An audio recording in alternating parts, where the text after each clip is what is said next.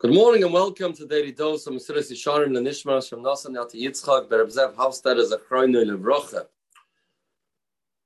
To understand the drastic difference between someone lives in the world of Emes and someone lives in the world of Sheker. It's not just a mila, it's not just a good thing.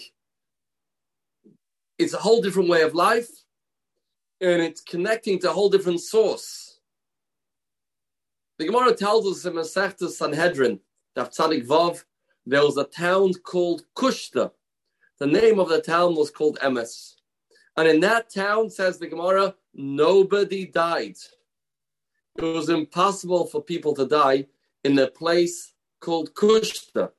And the Gemara goes into a whole story about somebody went to live in that town and he lied and then he lost two of his children as a result. And the townspeople were mad at him for bringing in the Midas Hasheker into this town. What's the understanding? Why is that so? Why in the town of Kushta can't people die? The word Emes is made up of three letters. Aleph, Mem, Sof. Mem, Sof is mace. The Aleph is the source, the first letter of the alphabet of the Heilige Aleph Beis, which is the Mekoiroi Shal Oilam, which is the Alufoi Shal Oilam, which is the Ebishter. The Abishter is Emes. In the world of the Abishter, everything lasts forever. It's not Emes for something to last only for a short while, then to expire. That's not Emes. Because Emes means it has to have a Kiyom Nitzchi. Kushta Koi. Emes stands. Udvarav Chaim v'kayamim nemodim v'nechmad u'l'al me'alamim. The Chidushei HaRim used to say, the Mishnah tells us in Mesechus Mikvois, there's a certain water which is called Mayim Mechazvim, the waters that lie. Says the Mishnah, what are these waters all about? That they dry up after a certain amount of years. That's a lie. It doesn't last. It doesn't have a kiyum nitzchi. That's sheker. Emes has a kiyum. The Abish is emes and the Abish is kaim la'ad ulanetzach netzachim.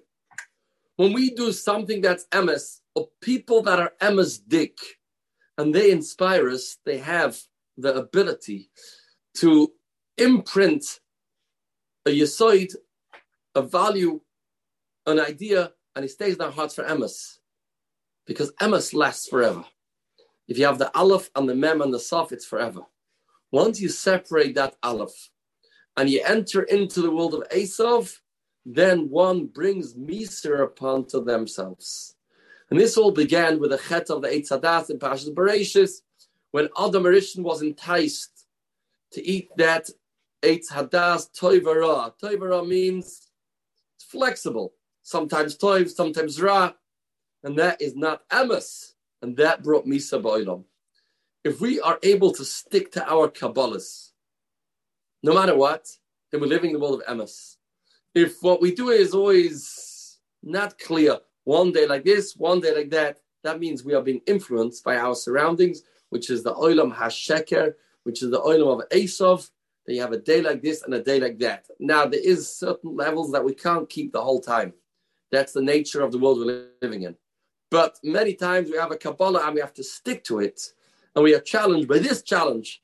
We have to find strength to live in the world of Emes and uproot every shemet of sheker as much as possible, then we can be zoiche mit Hashem to be mekabel pnei hashchina and mizoiche tariches yamim v'shanim.